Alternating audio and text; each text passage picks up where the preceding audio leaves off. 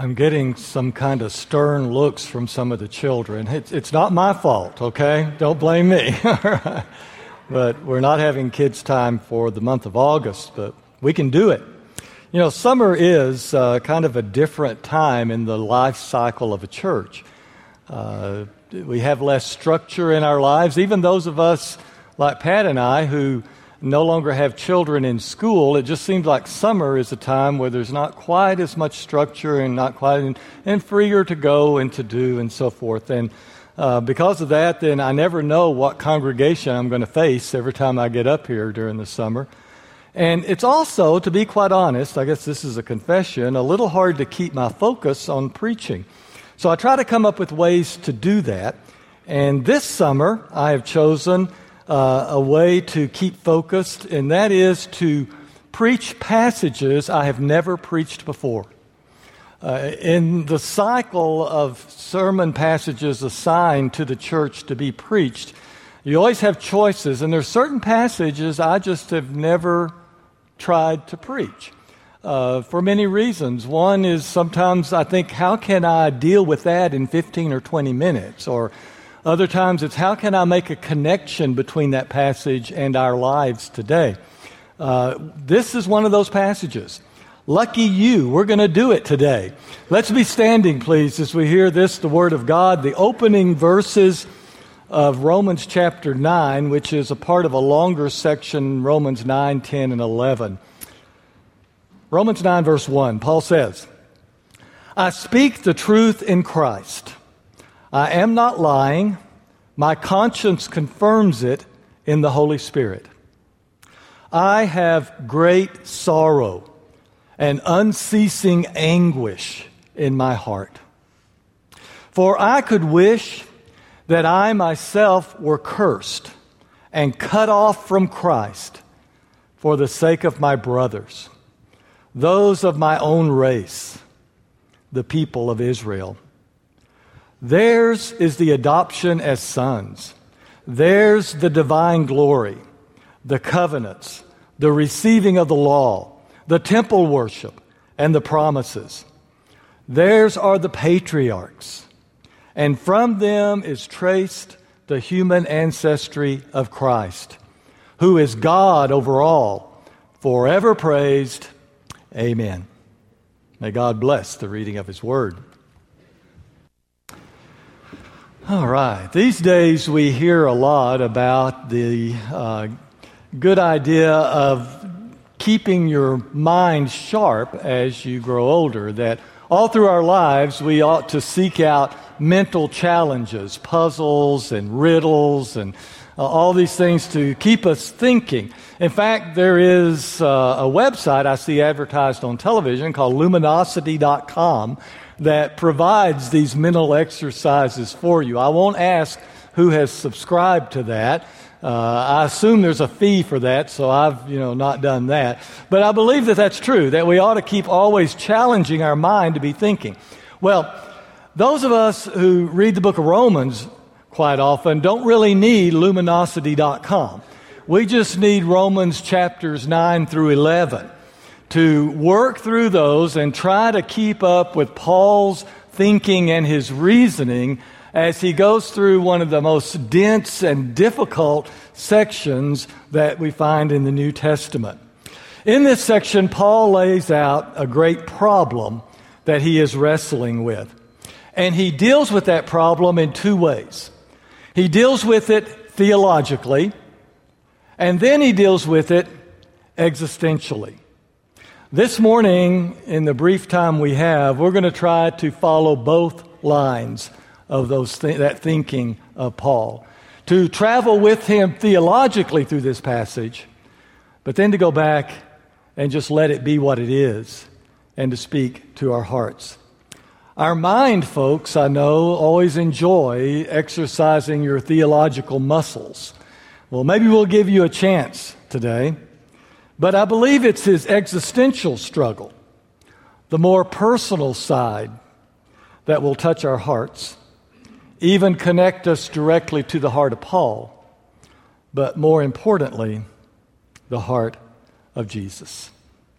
Here's the problem he's dealing with Paul believes that God chose and utilized the people of Israel to bring his son Jesus, the Messiah, into the world, to bless and to save all the world, not just the people of Israel, but to open the kingdom of God up to people of every ethnicity, every nation, all could become a part of the kingdom of God. And Paul thinks that now that that has happened, that God did bring this about through his people, Israel.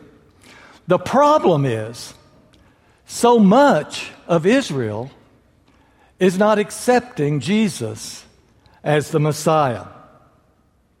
So many people within the nation of Israel are rejecting the very plan that God had used them to bring into this world. So his dilemma is now, where does Israel fit in with God's plan? And his question is, did God's plan some way fail? Did something go wrong? And what God had intended is never going to happen. Let's first look at that, the way he deals with it theologically. You ready? Got your ankles taped? Here we go. Paul, first of all, if you want to read through 9, 10, and 11, establishes that it indeed was God's plan from the beginning of time that all the world have access to his kingdom. That yes, he did choose the people of Israel to be his conduit, to be his, his faithful people who would bear witness that there is a God and that God loves the world and that God is intending to save the world that the people of Israel would open that possibility up to all the nations.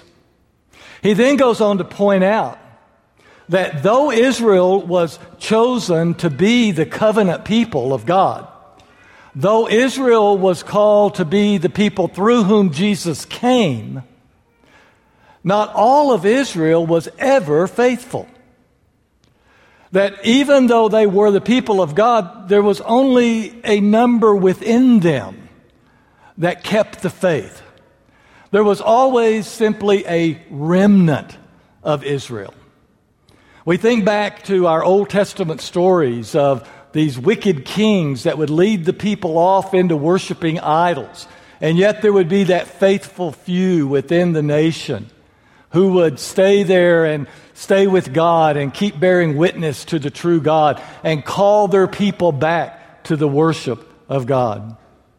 But Paul also says that even though this kept happening and the people of Israel kept wandering off with only this faithful remnant staying near to God, God never did give up on Israel. That God had made promises to this nation, and that even though this nation would abandon him at times, he would not abandon them. And now he says it's happened. It's happened to the point where what they were intended to do has come about. The Messiah has come. And as a result of that, Gentile believers, that's us, people of all the nations, now can be responsive to God. They can become a part of God's people. But who they're a part of is that faithful remnant. Those people who respond to Him in faith. And so now, the remnant of God's people, both Jews and Gentiles, are called upon to call all the Gentiles and all the Jews back to faith in God through His Messiah, Jesus Christ that the Gentiles who have become Christians should forever be grateful to the nation of Israel for the faith that they did maintain. He compares us to tree branches that came off of some wild tree but has been grafted into the pure tree of God. And now we take sustenance from the root system, which was the nation of Israel itself, and all the faithfulness through all those centuries that existed. So, therefore, as we move on into the kingdom of God and we call people to be a part of that kingdom, we do so with humility and with respect for the heritage that has gone before. And Paul still holds out the dream, as he says toward the end of this passage, that all of Israel will be saved. And when Paul says all of Israel, he means us, as well as those who have borne the Jewish heritage throughout the centuries. And then he concludes all of this with this passage. And I think this is very telling. He says this Oh, the depth of the riches and wisdom and knowledge of God! How unsearchable are his judgments, how inscrutable are his ways. In other words, we should never get too big for our britches because we don't see it all. God is not able to be totally comprehended by us, nor is his plan. We come to him in faith, trusting that what he said he will do throughout the course of history, he will make happen. For who has known the mind of the Lord? Who has been his counselor? For from him and through him and to him are all things, so all we can do is give him the glory. Amen. Well, that's theology. Did you make it through that? There's much more there. We had to be rather brief. But I challenge you if you want a good brain exercise, Today, tomorrow, sometime this week, open your Bibles to Romans chapters 9, 10, and 11 and read them carefully and follow along. But before we leave, I want us to back up and deal with this on a little bit different level. I want to look at this from Paul's heart, to view it, as we said, existentially. Because you see, this can be, on one level, just simply a theological problem. Where does Israel now fit into God's plans, and how, what is our relationship with Israel? That's a theological problem. But for Paul, it was a very personal problem. Because Paul was Jewish. And you see, as he writes about the fact that many people in Israel are not accepting Jesus as the Messiah.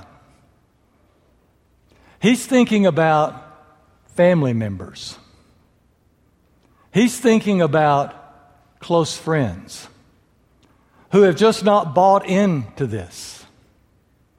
So when he thinks about people within Israel who have not been drawn to Jesus as the Christ, he has names, He has faces, and His heart is broken. That's why He says this at the very beginning. He says, I have great sorrow and unceasing anguish in my heart. Because people that are in my family, People that I have known all my life care nothing about Christ. They care nothing about Jesus. He goes on to say, If I could, I wish that I myself were accursed, that I was cut off from Christ for the sake of my people, my kindred my brothers, my sisters. Paul has truly become like the Christ he loves, willing to give himself up if those he loved would find eternal life and the peace of Christ. I don't have to make a connection here, do I? because this is our connection to this passage. Because I believe every one of us in this room have names and faces of people that we love dearly who have yet to care and to commit to our Lord and Savior Jesus Christ. We know what Paul talks about when he talks about the pain and the anguish and the broken heart that he bears. One of the joys of ministry is to see people come to Christ, is to see people go through the waters of baptism, to hear their story of faith, to see their lives come alive with the gift of the Spirit.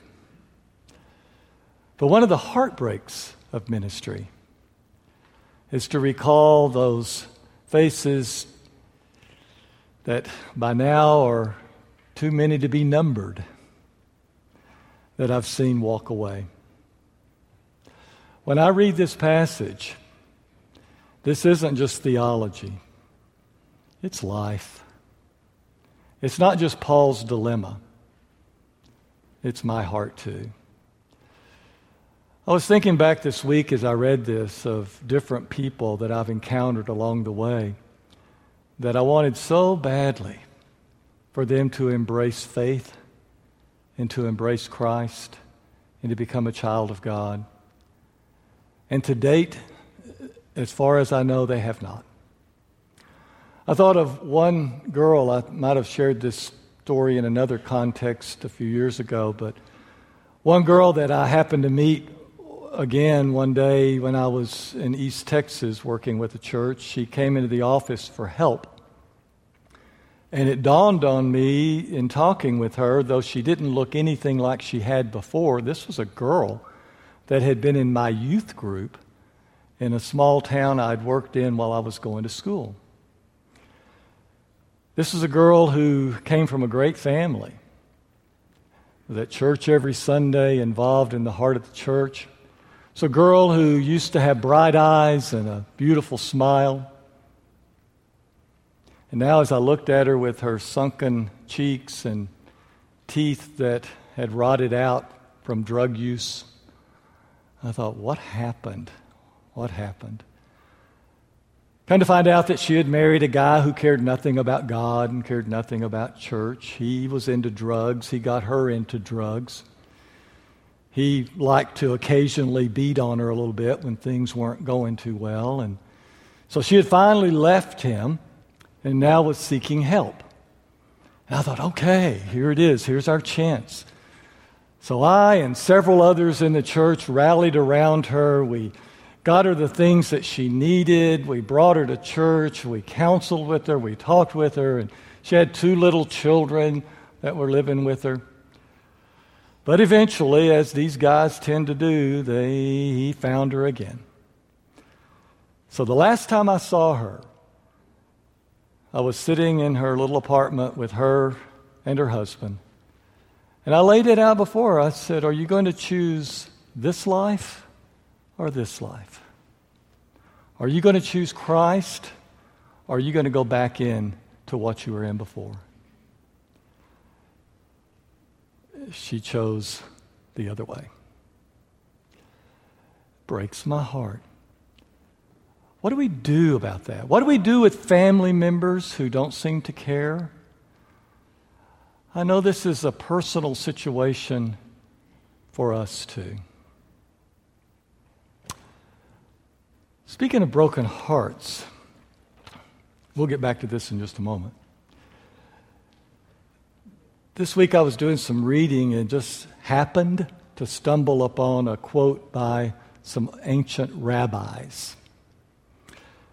It was dealing with the passage in Jeremiah chapter 31, verse 33, where God's promise is that God would write His word upon our hearts. You know that passage? I will write my word on your heart. These rabbis gave that a little bit of a spin that I never had thought of before. I don't know if this is the primary intent of the passage, but I think it's truth.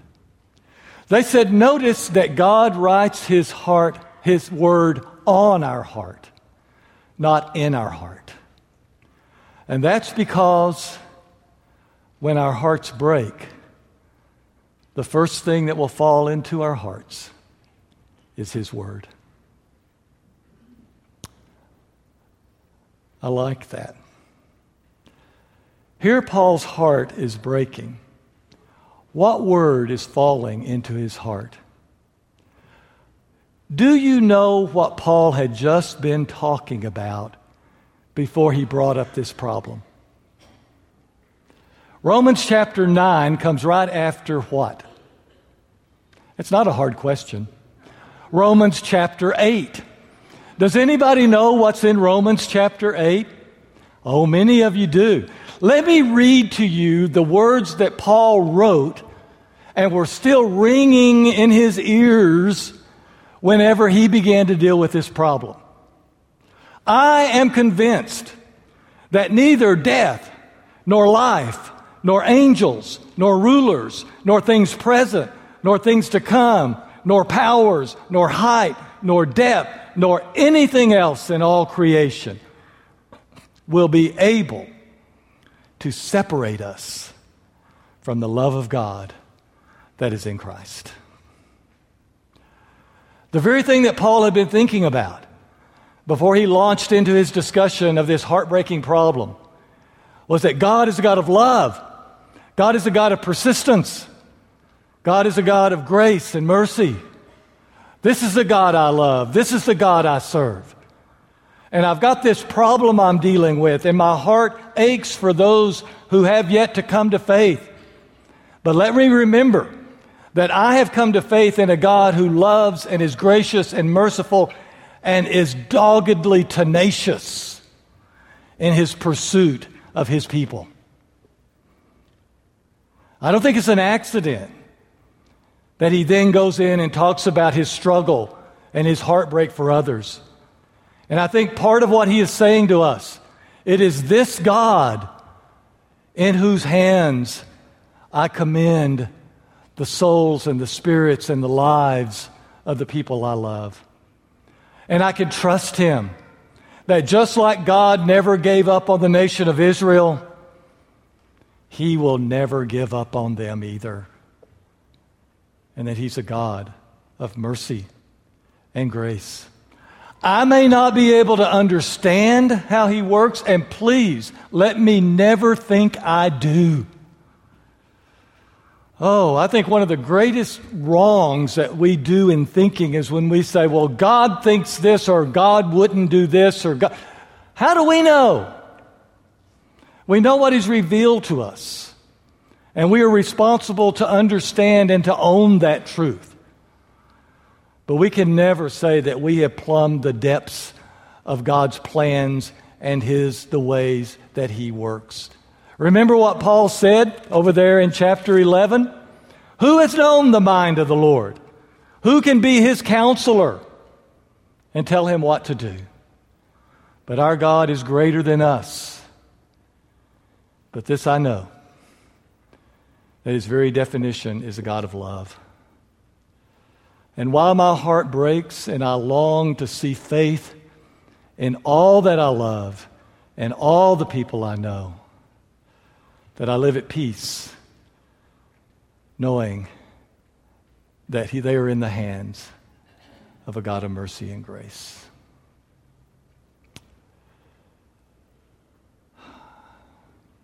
I told you that Paul's heart touches our heart. You may be one here today that has yet to fully embrace this life in Christ.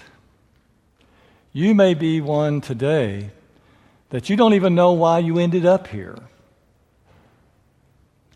But perhaps, just perhaps, it's only because God is still calling you. And this may be the day that you finally say yes. That I will live the life of faith. I will live the life of faith in this world. That I might be a part of the light that shines in the darkness. That I might be a part of God's plan to save His creation. Not only to enjoy the benefits of that plan, but to be a witness and testimony to those still walking in darkness and struggling. We're going to be standing here in just a moment, and there's going to be some of our leaders standing around the perimeter of this room. And If today's the day that you finally say yes, find one of them. They're there to help you. Let's stand and sing.